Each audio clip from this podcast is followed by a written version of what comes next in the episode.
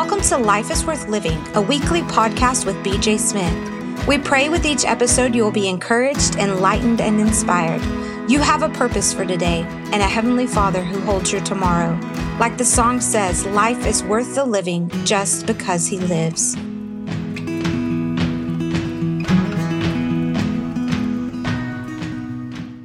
I want to begin today with a prayer that was prayed by the prophet Habakkuk in the Old Testament book of Habakkuk, chapter 3 and verse 2, wherein he said and prayed, O Lord, revive your work. I want to talk to you today on the subject of revival. I want to point out what I mean when I use the word revival. Revival is not reviving the Oral Roberts tent meetings of 70 years ago. It is not reviving the Azusa Street outpouring of over a hundred years ago. Revival is not an attempt to bring the past into the present, but rather to bring a foretaste of our eternal future. Revival is not a repeat of that which is behind us, but a reach to that which is before us. Revival is reviving in the church today God's work of supernatural demonstrations by the power of the Holy Spirit as seen in the book of Acts. In the minds of many Christians, the word revival is used simply to refer to evangelistic meetings. To use the word revival to refer to evangelistic meetings is to change the definition.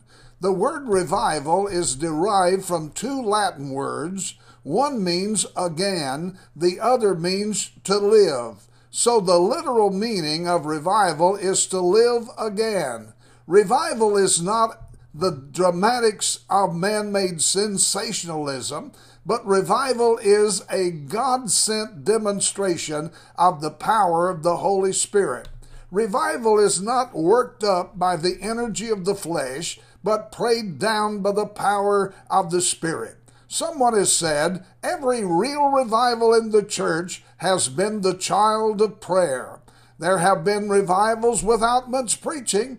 There have been revivals with absolutely no organization, but there has never been a mighty revival without mighty praying. The Spirit made me aware several years ago that if I would pray longer prayers in private, then I could pray effective, shorter prayers in public. When God sees the faithfulness in secret prayer, He will reward us publicly. The church will die on its feet if it is not living on its knees. Revival cannot be adopted, it must be birthed through prayer. Revival is for the believer, not just to give more information, but to stir up their pure mind by way of remembrance because they have not acted on what they already know. Revival is like a refresher course that professionals take annually to remind them of what they already know and how they can perfect their existing knowledge. Revival is not visitation, but it is a habitation. Revival should not be a temporary experience, but a permanent atmosphere. Revival in the church should be a progressive elevation, reaching new levels of holiness, gifts of the Spirit, fruit of the Spirit, and faith. Romans 1 and 17 teaches us that we go from one faith level to a higher faith level. 2 Corinthians 3 and verse 18 teaches us that we go from one glory level to a higher glory level. Revival is the Holy Ghost doing a mouth to mouth resuscitation on the church. Revival awakens us to righteousness and activates our conquering spirit to overcome sin, the world, and the devil. Revival will kindle the flames of evangelism that takes the gospel to our neighbors, friends, and family.